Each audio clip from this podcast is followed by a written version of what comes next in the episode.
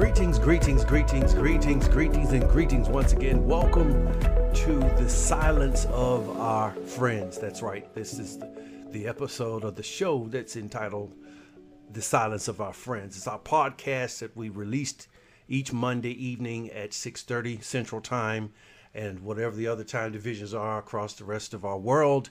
This applies to you, but it's 6:30 p.m. on the Central um, Central Time zone. Welcome. We appreciate you so much. We appreciate you helping us to build the, the channel. Uh, of course, we advocate that you would subscribe to the channel, the YouTube channel. Then, of course, press the notification um, bell. That way, you'll be notified each time we release a new um, episode. And then share it. Yes, you are very instrumental in helping us to share our voice and, and our collective voice uh, with others around the world. Um, our show title tonight is Waiting and Wanting, colon, Waiting and Wanting, the African waiting to become American and rightfully celebrate the 4th of July. That's right. It's a long uh, uh, title, show title, but uh, topic at least. Uh, but it, it carries uh, very poignant uh, and very specific points. Waiting and wanting, the African waiting to become American and celebrate the 4th of July. Uh, let's talk about some current events first of all, and I'll get more specifically into our show's coverage um, tonight. Um, current events black on black homicides over the 4th of July weekend. And I want to just take a, a specific percentage, uh, a specific demographic, if you will, from this past weekend's um, data as far as deaths and as far as injuries uh, are concerned in the black and brown community. Uh, it's come to my attention very recently that um, even comedian Rickey Smiley's daughter was caught up in crossfire over this weekend last night, uh, sustaining three shots at a traffic uh, stop that had nothing to do with her. Bullets riddled, and uh, fortunately, she is alive and I think recovering from surgery today. Along with that, an eight year old girl was shot Saturday night near the Wendy's where Rayshard Brooks was killed last month. Eight year old girl. Uh, and, I, and I want to do re- my respects to all of these families and our condolences in the cases where deaths uh, came as a result of this violence. In Chicago, an- another late Saturday shooting in, in the South Side neighborhood of Englewood left four people dead, including a teen, and four more people injured. The shooting happened about 11:35 p.m. according to police records. In the nation's capital, Washington D.C., the district, 11-year-old Davon McNeal was killed Saturday night after a group of five young men began shooting in the southeast part of the city. Uh, and then our home area here, the Hoover uh, subsidiary of Birmingham, Alabama, um, in the Galleria Mall, the Riverchase Galleria Mall, which was once a very um, lofty place to visit. I think it's one of America's largest shopping malls, if not the largest. That's right, in Birmingham, Alabama. Um, police arrested a suspect in, in the shooting death of an eight year old in the mall on Friday. So it's been a deadly weekend. If you'll just go to your Wall Street Journal, perhaps even the CNN uh, web page, you will see statistically and across the country, various cities were involved in a very, very bloody weekend. And it's a, a, a bit ironic and maybe even paradoxical that all of these violent acts took place over the 4th of July weekend, and much of which, many of which, had to do with people of color.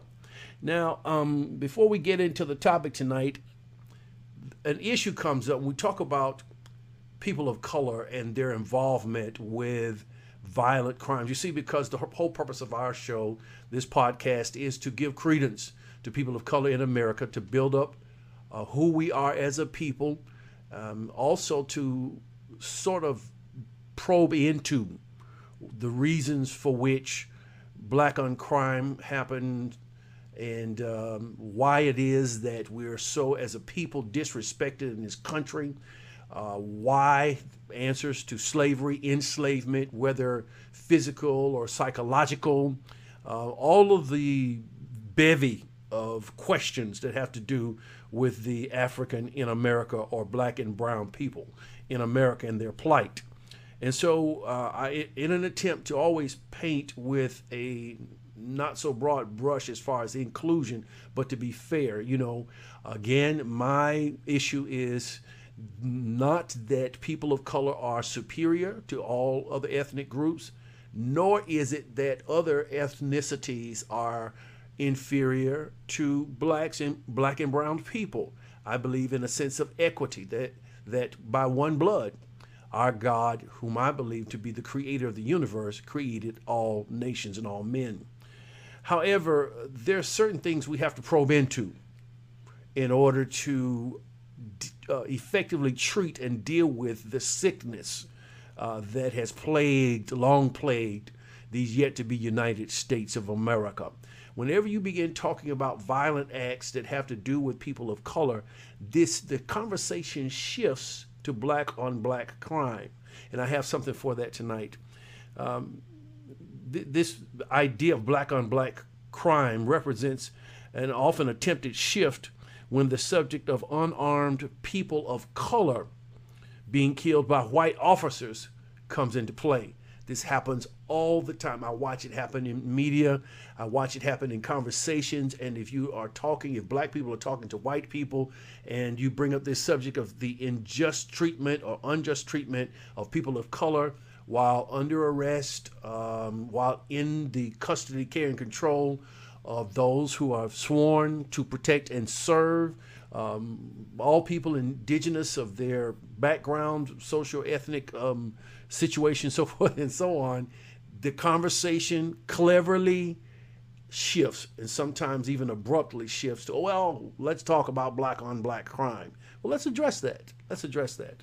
Uh, according to an article in the Miami Herald uh, by the author, its author Leonard Pitts Jr., um, he makes this point.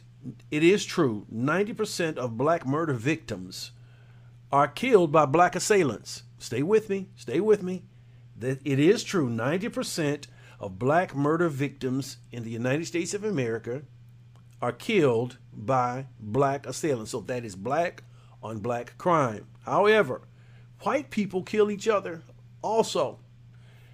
83% of white victims are killed by white assailants. So it's not that the, the disparity is not that great, but the lens, the optics always goes to people of color, and that is intentional.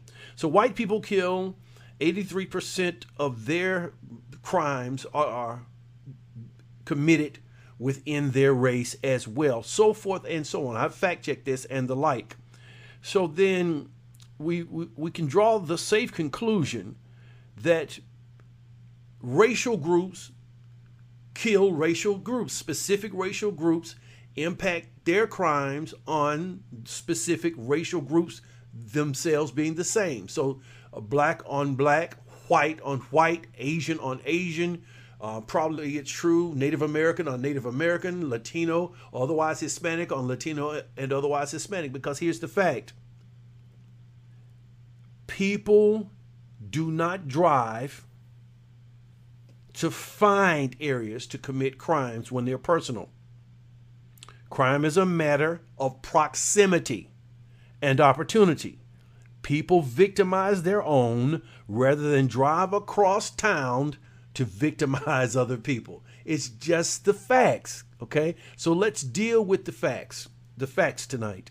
Um, again, while pondering uh, our topic for tonight's episode, several thoughts inundated my mind, perhaps even troubled my mind. Number one, or one, why have I never, as an individual, George Matthews II, why have I never felt comfortable celebrating, quote unquote, the 4th of July holiday? I've always felt some type of way, uh, some ambivalence, some discomfort, some level of an uncomfortable fit Um, yes, we appreciate being off, and as an employer, uh, it becomes our company's responsibility to provide for and sustain people for national holidays, the 4th of July being one. So I'm sure and certain that people of color enjoy being off with a paid holiday. Okay.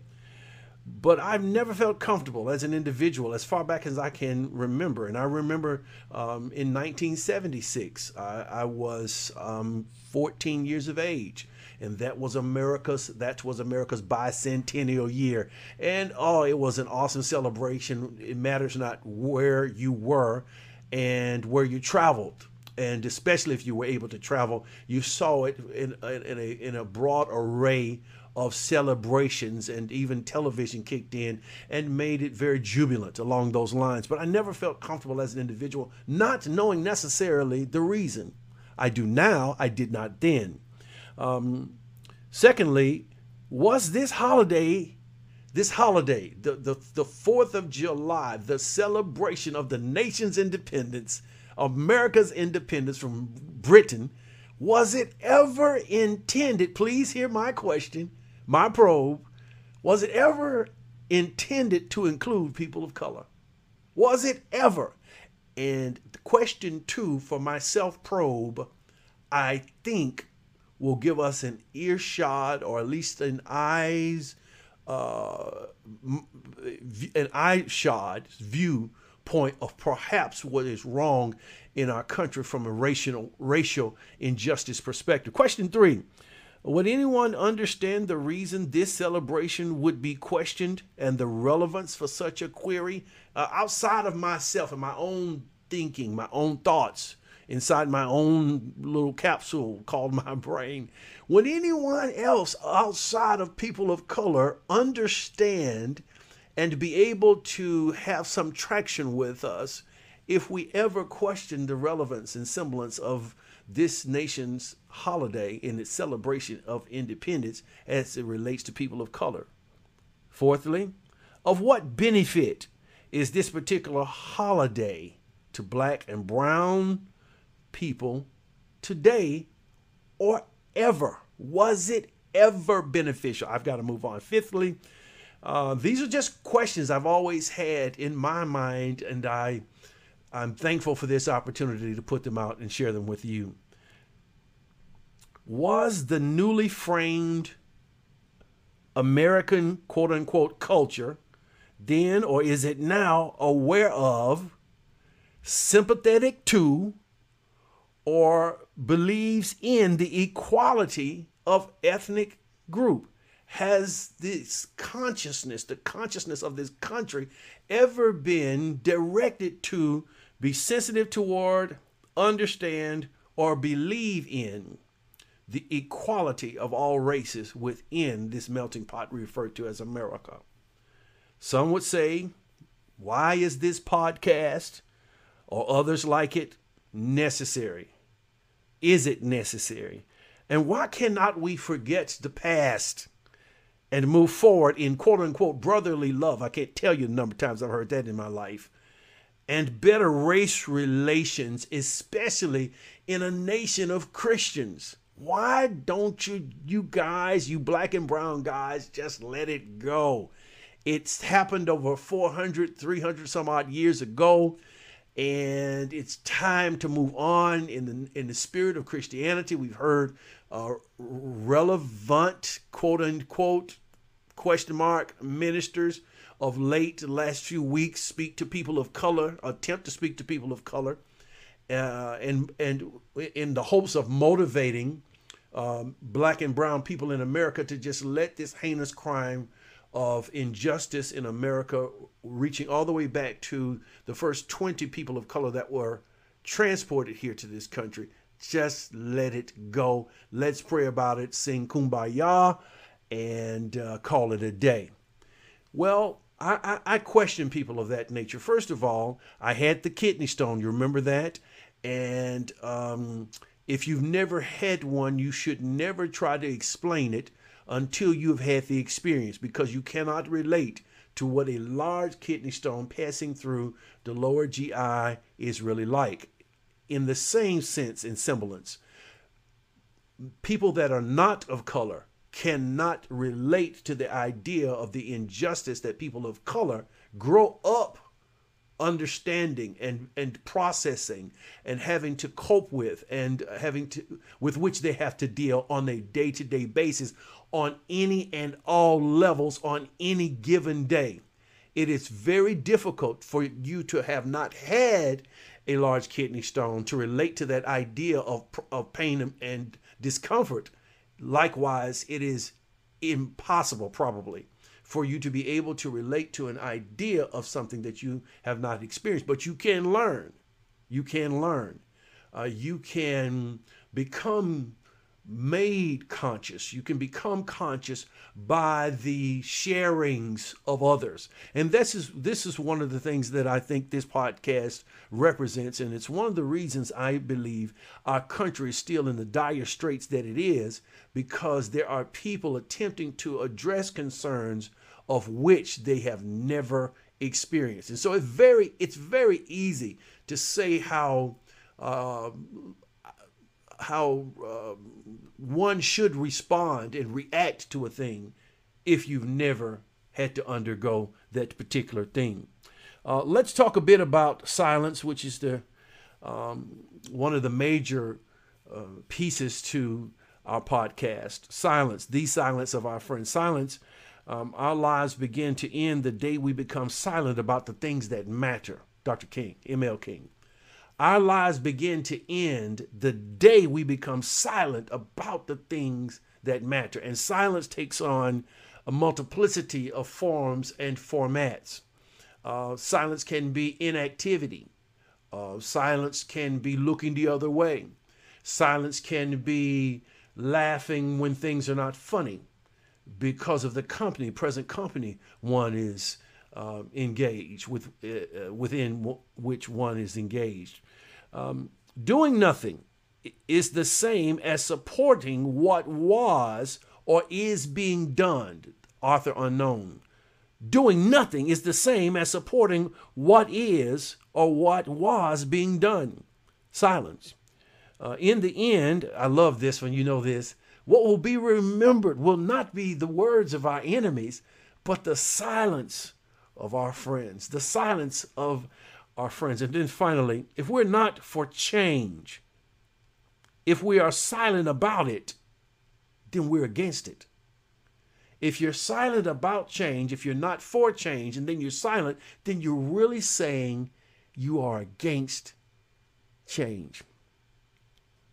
And so this program exists to set forth certain paradigms and to uh, maybe work very judiciously to adjust certain uh, thinking and, and certain lines of thought. Uh, I believe, this is George Matthews, I believe we're responsible to set new patterns of thinking, which can only be achieved as incorrect thought patterns and processes are confronted and destroyed. You know, um, I remember as as a as a young young boy um, being brought into a school system that was largely white. My mother was a teacher, an educator, and so in the days of the uh, turbulent 60s, latter 60s, 68, 69, uh, I was six years old, um, going to kindergarten, and then seven years old going to the first grade. And uh, I attended a school um, there in Jacksonville, Florida. And um, attending there, it was amazing to me the number of white children, middle class white children, uh, so some of which might have been upper middle class white children who had never seen people of my dark pigmentation. And they would ask us crazy questions, crazy questions like, um, uh, What does your hair feel like? May I touch it? Uh, um, why are you so dark? Um, did you spill paint on your hands? You know, people who are not of this persuasion don't understand that kind of uh, having to cope with that as a six year old, as a seven year old. And then um, the whitewashing of history and uh, coming up through that whole process. I'm getting, I'll get more into that later. But we have to be responsible to confront idioms and ideologies that are incorrect. When people are wrong, they must be confronted. To say nothing is to agree with an ignorant value or an ideal an ideology or a system of thinking that is incorrect and to not do anything or not confront it is to go along with it which is to perpetuate it uh, for days and months and years to come allow me if you will the apostle paul uh, mentions something and i'm not going to preach this and uh, i think it's ephesians chapter 6 verse 10, and he says, For we wrestle not against flesh and blood, but against principalities and powers and spiritual wickedness in high places. So this means that when you uh, uh, broach the subject of racism, race relations, inequities, injustices, so forth and so on, you're, you're dealing with principalities and powers of darkness, the, the enemy of all that is good whomever you, however you refer to him, but the enemy of all that is good, uh, puts himself in a position to cause divisions between people by way of racism, bigotry, differences. Um, and the scripture refers to that as principalities, powers, and spiritual wickedness in high places. So, what we're dealing with tonight and all nights when you deal with this mammoth subject is really a spiritual darkness which comes from our enemy, whom I believe to be Satan, or once called Lucifer. Uh, uh please hear, uh, allow me to read that same passage from uh, the message translation. The message translation, Ephesians chapter 6, verse 10. Again, not to, looking to preach this, uh, verse 12, verse 12, I said verse 10, verse 12. This is no afternoon athletic contest that we'll walk away from and forget about in a couple of hours. This situation of racism and race rela- relations and inequities and prejudice, so forth and so on, this is not an athletic, an afternoon athletic contest like playing ball, uh, sandlot ball. You you play the ball, you compete, uh, you play the sport, compete, and then walk away and forget about it. Th- this translation says, no, it's not that kind of thing.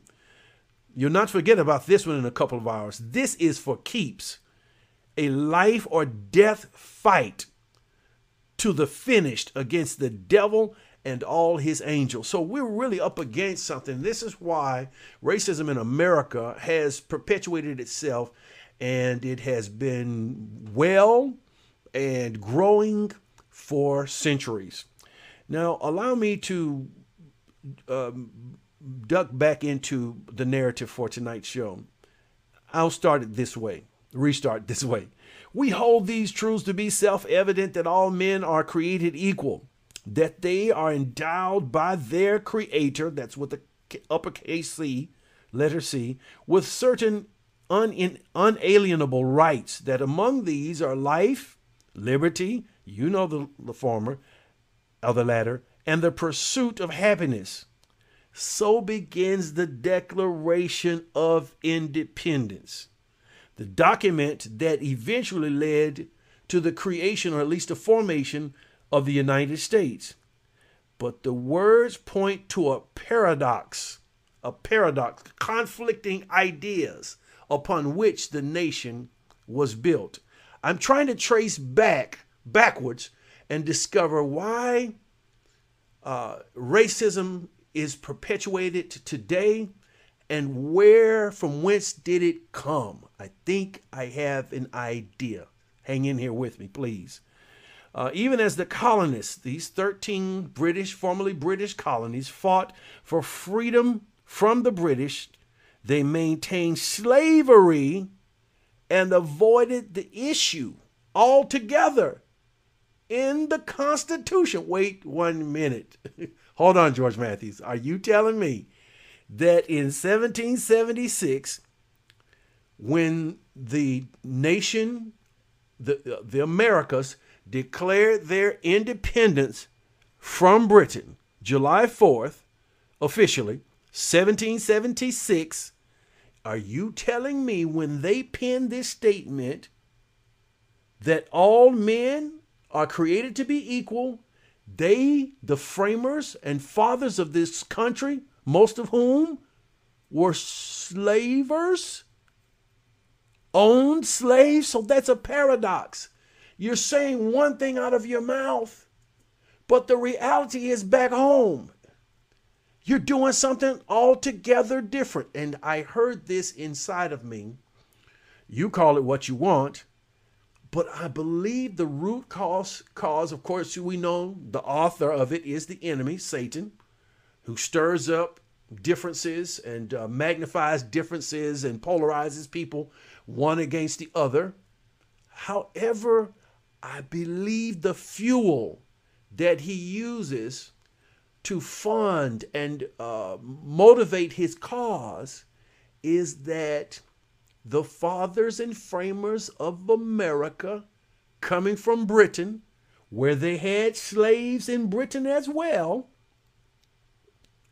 never saw men of color as human. I don't think this country, as far as its present leadership at 1600 Pennsylvania Avenue in the District of Columbia, to this day, most racists are racist, bigots are bigoted, Christian bigots who love Jesus, but they have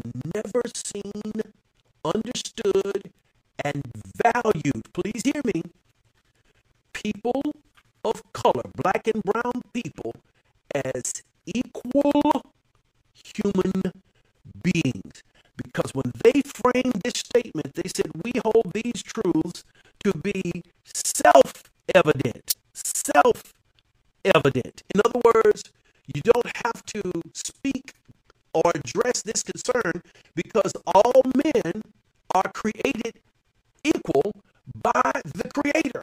The all men they were speaking of were men who had white skin such as themselves because there is no way you could be involved in slavery as heinous. And I'm going to paint the picture tonight, so stay with me. And if you haven't contacted someone and told them that we're on the air, text them now, share the link because it's getting ready to be deep. I feel this one tonight. I have some answers, I believe. And the reason that I'm not withdrawing myself from people who are not of color, who, who are Christians, who are believers in Jesus, and who say they love Jesus, is that I believe their mindset. I'm going to give you some glossary words in just one moment's time to help us to uh, make better make our point.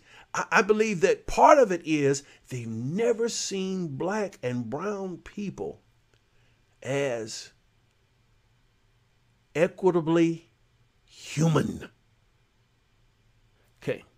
Now, and I have some help on this. This country's mindset never saw blacks or brown people as equal humans, denoted by the, get ready for this, three fifths compromise. The three fifths compromise was reached among state delegates during the 1787, notice the date, 1787 United States Constitutional Convention, where they would ratify, make amendments or adjustments to the Constitution. Constitution, uh, 1776 Declaration of Independence to here, 1787 in this Constitutional Convention, whether and if so, how slaves would be counted, whether they would be counted and how they would be counted when determining a state's total population for legislative representation and taxing purposes. This was important as this population number would then be used to determine the number of seats that the state would have in the United States House of Representatives for the next 10 years. The compromise solution was to count three, hear this now, out of every five slaves as people for this purpose. Mm. Its effect was to give the southern states a third more seats in Congress and a third more electoral votes than if slaves had been ignored. But, hear this, but fewer than if slaves and free people had been counted equally. So it was all a snafu. It was a play on words.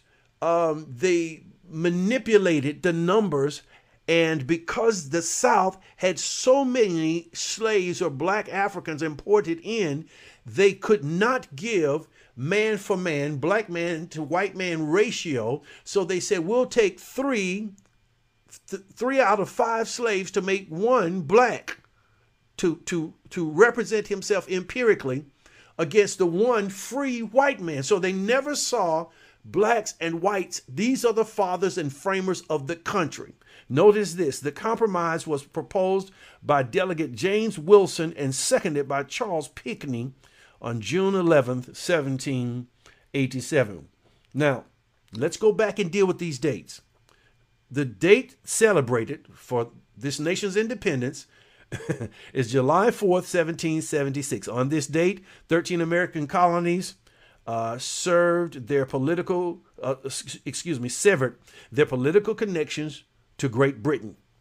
The sponsor of the 13 uh, colonies or these colonists came from Great Britain in search of a new land, and it was supposed to have been an expansion of Great Britain's uh, territory. When the 13 colonists get here, of course, they decide this is time to be free, uh, aided and abetted by the fact that once they were here, they were still being taxed in Great Britain, which brought about the Great American Revolution. All right, no. Uh, June 11th, Continental Congress creates the committee fathers and framers now, principally Thomas Jefferson, John Adams, Benjamin Franklin, Roger Sherman, and Robert R. Livingston to draft a Declaration of Independence. So this happened on June 11th, 1776. So about um, just shy of 30 days, these fathers and framers have crafted this document to sever their relationship and ties with Great Britain in order to start a new world.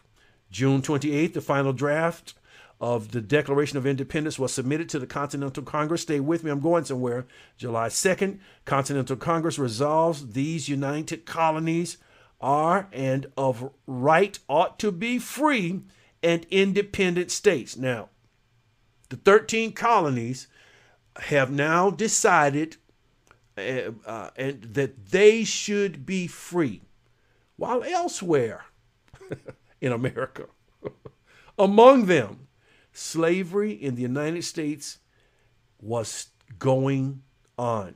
Slavery in the United States was the legal institution of human chattel enslavement. That means you're you you're seeing and viewing these black slaves as if they're property, as if they were a a donkey or a horse or a, a, a, plow or a wagon or a, a thing rather than a person. So there was never in their mindset that these black people who have five layers, three to five layers of melanin in their skin, unlike their white counterparts, because they look differently, they're still human, and you both, both, all have the same blood.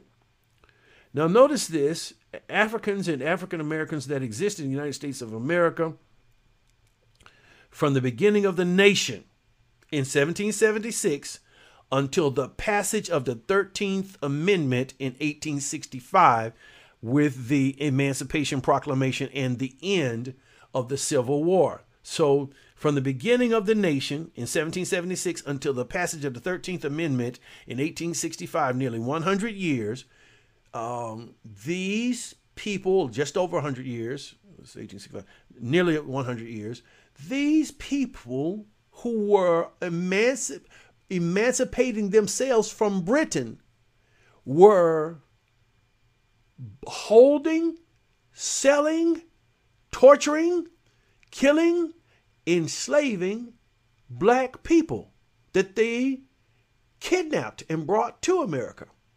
Mindset. It's a mindset. Notice this. Um, under the law, an enslaved person was treated as property and could be bought, sold, or given away. Slavery lasted in about half of the United States until 1865. Again, that's the end of the Civil War. as an economic system, for the most part, at least the end of slavery. Uh, as an economic system, slavery was largely replaced, and hear this, by sharecropping and convict leasing. So, so, so this, this, this, is, this was the mindset when President Lincoln signed the Emancipation Proclamation, bringing an end to slavery in America.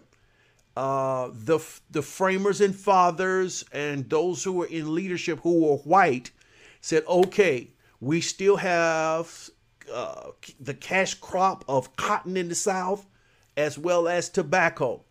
We need some of these black animals who are not human, such as we, after we have formed these United States, we need someone to, to harvest this difficult work. And so slavery by another name was born. Uh, we call it uh, sharecropping, where people still worked on the land of their former slave owners. They didn't own them legally, but they owned them economically because they caught. these people were released. Black people were released. My forebears. I intended to bring this. I'll do it on another show. I've traced down um, by by one of my relatives um, the funeral programs from my my paternal uh, grandmother and grandfather, both of which were born in the uh, late 1800s. So this means that I'm my nativity, my birth was just really three generations away uh, from slavery. So, uh, not my father, but his father was born at the edge of the uh, Civil War. So, uh, he served as a, I just found out from one of my um, cousins uh, after visiting a family cemetery that's in another state that my paternal grandfather was buried there with military honors. So he was probably a man of color who fought in one of the wars or, or at least was represented represented the United States in a time that was just past slavery or probably during uh, the rebuilding uh, of, of the country. Uh, and so a lot was happening for black people. I don't want to get off on that. The point I'm trying to make is when when slave owners realized that their chattel were free, they still needed a way to make good on their purchased property and to have that purchased property that they never saw as equal valued men and women uh, on the same level with white people, which is a pervasive mindset that still goes on in our country on every level in the church. We've had ministers to make statements that make absolutely no sense. Uh, black lives matter, yes, but to these white ministers, black tithes matters matter. To these white evangelicals who have uh, are in lockstep with this present administration and they, they are blinded from uh, seeing truth and they see color and they don't see people of color on, uh, on an equal valued basis. And so it is easy when you do not, when you dehumanize a person, when you don't see them as the same value as yours, it is easy, easy peasy to disrespect them, to speak uh, uh, pejoratively about them, to um, uh, to hold them in a diminutive light. It's very easy to do. This is why you have heinous killers um, in in court systems, and smart lawyers, smart attorneys will always dress them up. Uh, they won't allow them to come in in the in the jumpsuit, um, the orange jumper. They don't do that. They're going to dress them up because they want to add value and make them look human or maybe even humane to the jury. That has never, that has never happened for people of color in this country. And so sharecropping, you work the land uh, for an agreed upon price because you were released with no tools, no land, no compensation, no money, no not a place to live. So now you're free. But where do you start? You've been working for generations in this country and there were no reparations.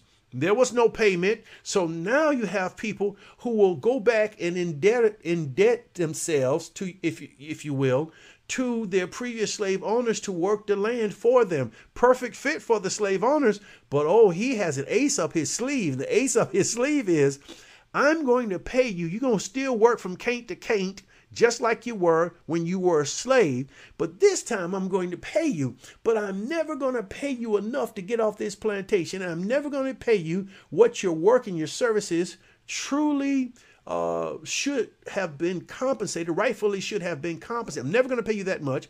And then I'm going to create bills for you because I know you need some place to live. So I'm going to rent you a ragged cottage and I'm going to jack the price way up. So when you pay me, you have nothing left but to go back and work on the land. I know you need some food, so I'll I'll I will um, provide some food for you, but I'll create a bill for you. And so the bills never allowed the now freed slave to operate on his own. So this country, because at its roots on the soil level, never saw people of color as equally valued people as themselves or with themselves. Um, you you had this this this this penal institution, and and my time is getting away from me.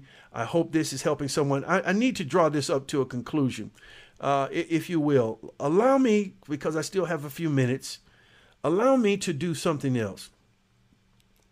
Uh, when we talk about this, we have to talk about convict leasing because where you didn't have sharecropping and the system I just explained to you, then you had men who were looking for work, sometimes just walking because they didn't have anything to do. They've been released.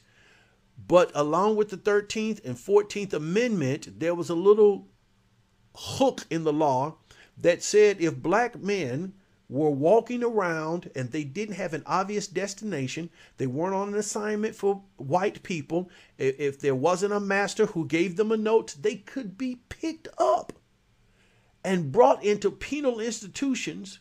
And then the white owners could go back to the penal institutions and get these black men who were once their slaves, who have now been freed, and make them work the land. And the government could use these same men uh, to build the railroads, uh, hard work, rock quarries, breaking up mountains and things. And thousands of black men were lost this way, whose records we've never found, never discovered, because they disappeared with a corrupt system at its which had at its root the inequity of seeing men of of color, black and brown men, not equal with themselves. This country never had us in mind, and now we cannot be silent because we have to give a conscienceless country a conscience. And that's what happened with Mr. the killing of Mr. George Floyd. He wasn't the first one. I, I've done some research. There have been other men of color who were killed by white police officers by having the knee to the neck for almost nine minutes in the case of Mr. George Floyd. But now, because of social media, now, because everyone with a cellular device is a reporter, this thing went viral, global, and it enraged people to see the senseless, the coldness in this man's eyes. He could be cold because he never saw that black man as equal with himself. They, they have been seen, people of color have been seen as less than. It took three out of five slaves to make one free white man, even in the Constitution, this Constitutional Convention. So that mentality has long since been fostered. It's even in the church. There are people who have given their lives to Jesus, but their minds have never changed, and we can no longer be silent. We can't afford this kind of silence. It's too costly, too expensive. Uh, allow us to move further.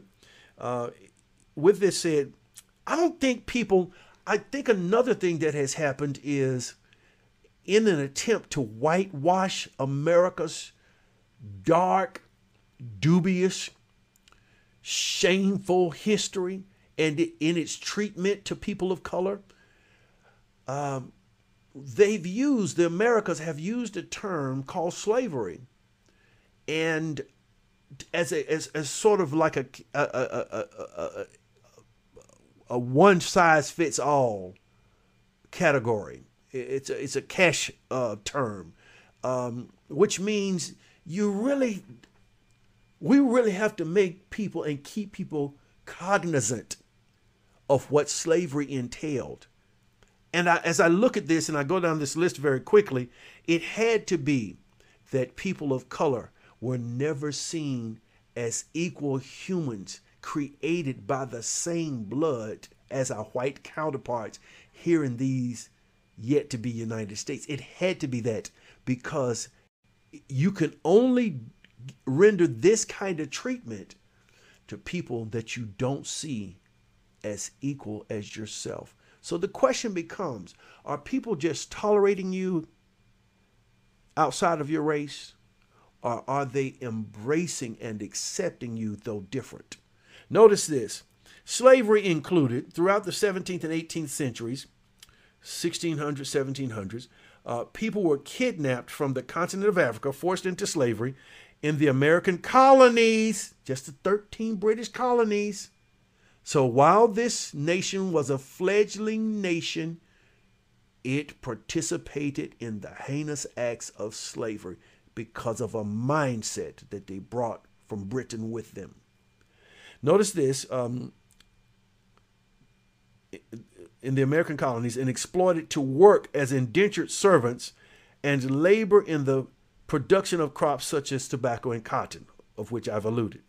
Forced labor was not uncommon. Please hear this. Africans and Europeans had been trading goods and people across the Mediterranean for centuries. So enslavement was nothing new. Here's the caveat. But enslavement had not been based on race. All of this time, enslavement, enslavement has existed in the world. It was never based on race it was based on class. But now, with the bringing in of the introduction of the African out of Africa, enslavement in America is based on race for the first time in world history, not U.S. history, world history. And that's the mindset that we have to chip away at by, the, by God's power, God's ability, and our refusal to be silent. Notice this um, enslavement had not been based on race. The transatlantic slave trade, which began as early as the 15th century, introduced a system of slavery that was commercialized, racialized, and inherited. Enslaved people were seen not as people at all, but as commodities to be bought, sold, and exploited. Though people of the African descent, free and enslaved, were present in North America as early as the 1500s. The sale of the 20 and odd, this is quote, end quote, this is how slavery started. The first shipment, if you will, were, were, were classified and codified as tw- some 20 odd Africans from Africa the 20 odd, the sale of the 20 and odd African people set the course for what would become slavery in the United States. Now, enslavement, slavery, let's talk about its heinousness. Let's talk about how could people who saw people as equals do this? And the answer is they couldn't. And the uh, reciprocal answer is they could only do this when they saw black people as not people, humans, equitable, equal. Um, there, there, are, there are articles of um, restraints. Um, these particular restraints were around the arms and legs. Notice this coarse metal cut into captive African skin for many months they spent at sea. So they're already, we'll talk about the, uh, the uh, Middle Passage, but while they're on these ships being uh, as as kid victims of kidnapping, um, stacked on there like the proverbial sardine can, they are also in stocks around their necks, around their legs, around their ankles for months that they spent at sea being transported from Africa to the, the, the New World. Children, hear this, made up about 26% of the captives. You can only do this when you don't see people as your equal brothers and sisters. Because governments determine by the ton how many people could be fitted onto a slave ship. Enslavers considered children especially advantageous. They could fill the boat's small spaces, allowing more human capital in the cargo hold. So this meant they preferred children because they could get more on the ship. Now, watch this overheating, thirst, starvation, and violence were, um, were common among slave ships. And roughly 15% of each ship's enslaved population died before they ever reached land. This is the reason they packed them so tightly because they knew they were going to lose some by one means or the other uh, in the Atlantic Ocean, the Middle Passage. Now, notice this suicide attempts were so common that many captains placed netting around their ships to prevent loss of human cargo and therefore profit. You only are looking at humans as profit when in your mind they are not valued equal humans. Working class white crew members, too, committed suicide or ran away at port. Uh, one uh, article said, to escape the brutality. It was not all white shipmen could bear the heinous treatment and the enslavement and what happened just on the slave ships. Whipping and rape were routine but usually not in front of white outsiders or even the plantation owner's family. Uh, one article I read, it, here's a quote I p- pulled from it. When I whip niggers, I take them out of the sight and hearing of the house, and no one in my family knows it. End quote. Shackling. Now, shackling was another uh, means whereby you could handcuff two slaves wrist to wrist, neck to neck, foot to foot, shackling. And that went on, it would be for hours, days, sometimes months if you wanted to teach a severe lesson. Shackling, hanging, beating, burning, burning, mutilation. Sometimes they would tie a slave uh, one leg to one horse, the other leg to another horse, and make the horses split the slave in two in front of the other slaves. You talk about heinousness. We can't just call this slavery. We have to talk about the tiers and the level, T I E R S, the tiers and levels of enslavement. You can only do this when you don't see your black brothers and sisters as human as yourself. Notice this shackling, hanging, beating, burning, mutilation, branding, like you would an animal with a hot iron. Uh, you would brand them to make sure, uh, even if they ran away, you could identify who the slave master was, whose property this slave was. Rape and imprisonment, um, you know, the destruction of the family. Uh, a former slave describes witnessing females being whipped Quote, they usually screamed and prayed, though a few never made a sound. If the woman was pregnant, they're still whipping a pregnant woman. If a woman was pregnant, you can't do this if you see them as an equal valued human, equally valued human, such as yourself.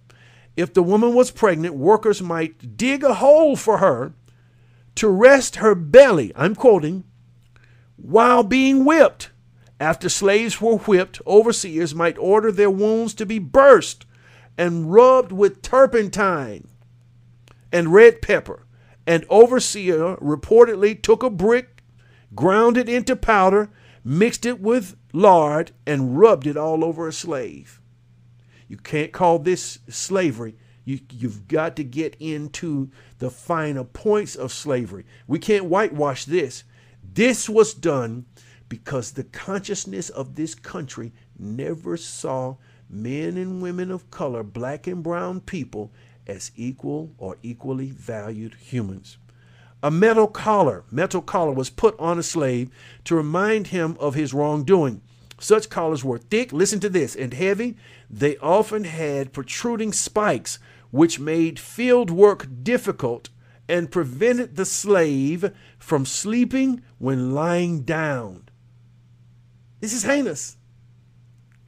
They were sold, families were ripped apart, never seeing again each other in life.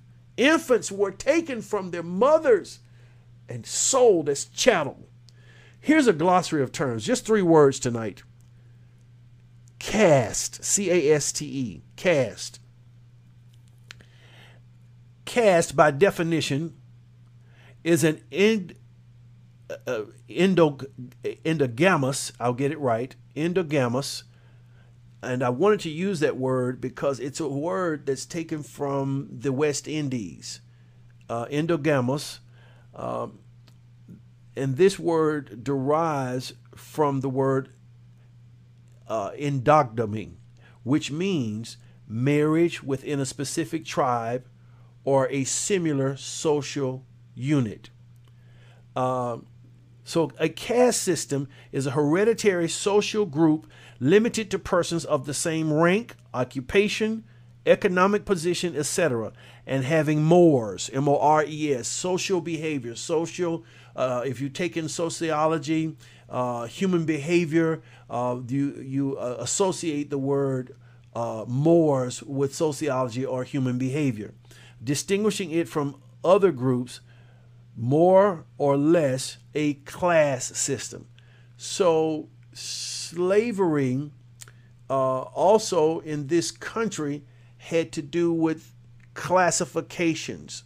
Um, the, the, the, the caste, old caste system, which means we want to keep black people in a certain level, in a certain box.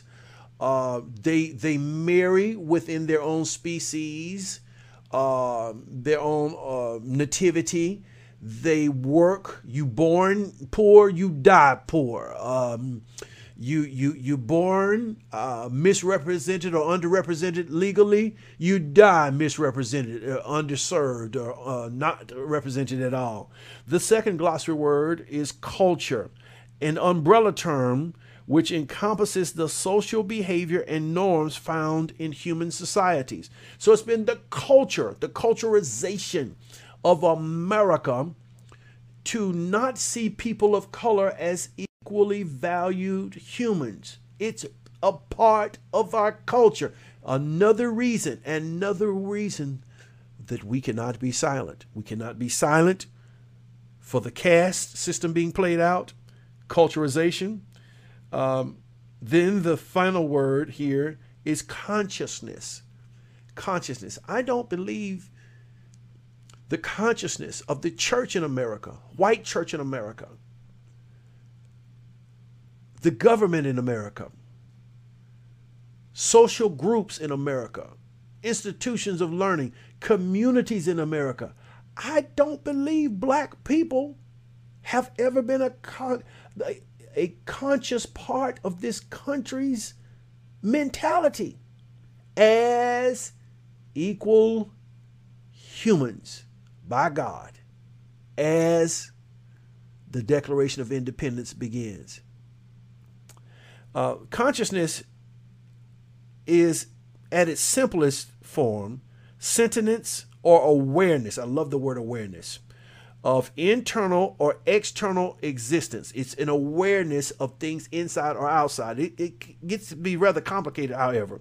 Despite centuries of analysis, definitions, explanations, and debates by philosophers and scientists, consciousness remains puzzling and controversial, being at once the most familiar and most mysterious aspect of our lives, quote, end quote, perhaps the only widely agreed notion about the topic is the intuition that consciousness exists. What it is, what it is, on various levels varies. And this is why I believe it is so important. Uh, consciousness of, of any subject, and the subject tonight is under the lens how are um, black Africans treated, viewed, valued here in these yet to be United States? Uh, in my quest to address this for myself, and I, if I had 15 more minutes, this would be good, and I, I don't have 15 minutes. Uh, in my quest to address, I'll get as far as I can.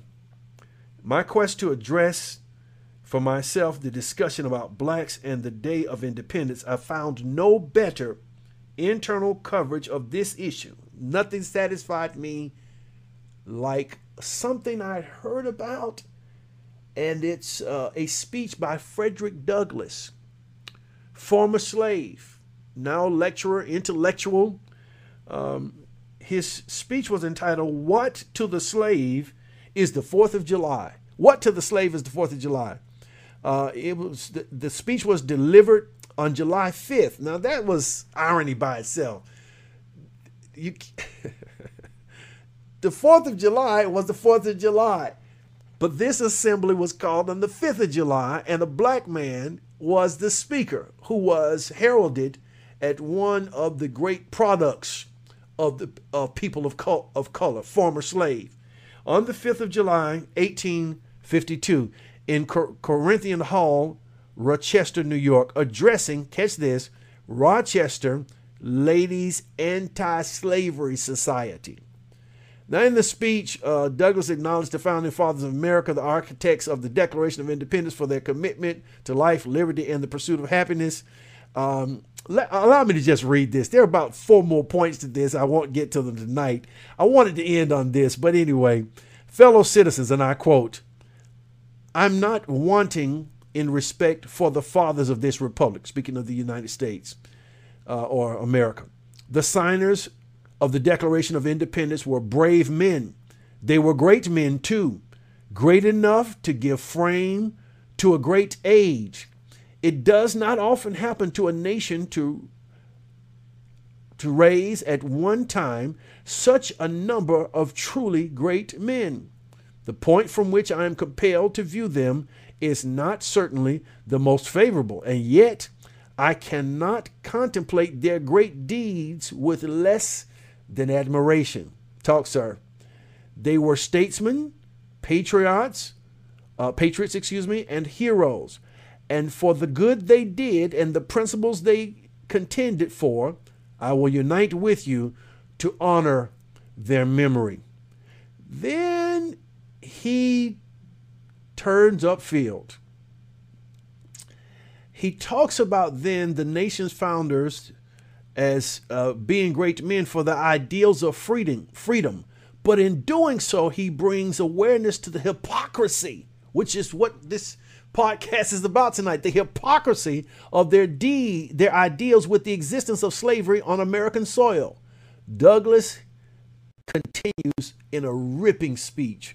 Fellow citizens, pardon me. Allow me to ask, why am I called upon to speak here today? Question.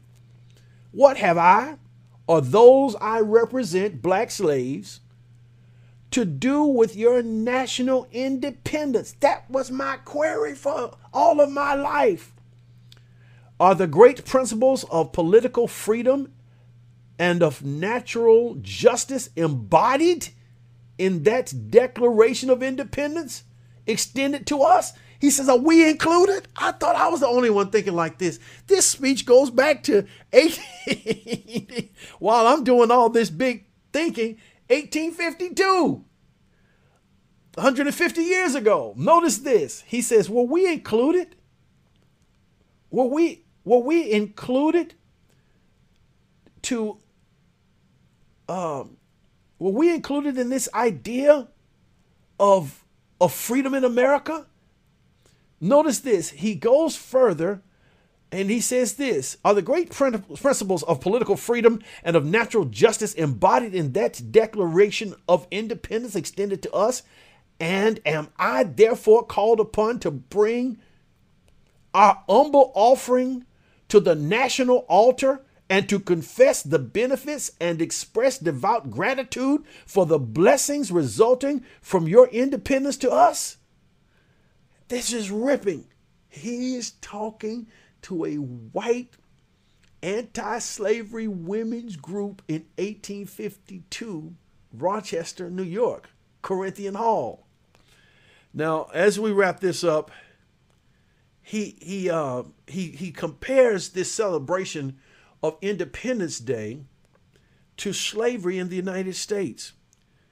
Um, he orates that positive statements about American values such as liberty, citizenship, and freedom were an offense to the enslaved population of the United States because of their lack of freedom, liberty, and citizenship. They weren't talking about us from the beginning. And this is, he's drawing their attention to the fact that though you are a free country, you, you by, both by your practice as well as your consciousness have never seen the black in America as your equal, as your as a as persons as a as a community that deserve or even in your consciousness you you you lack the awareness of what it means to be free for another ethnic group outside of yours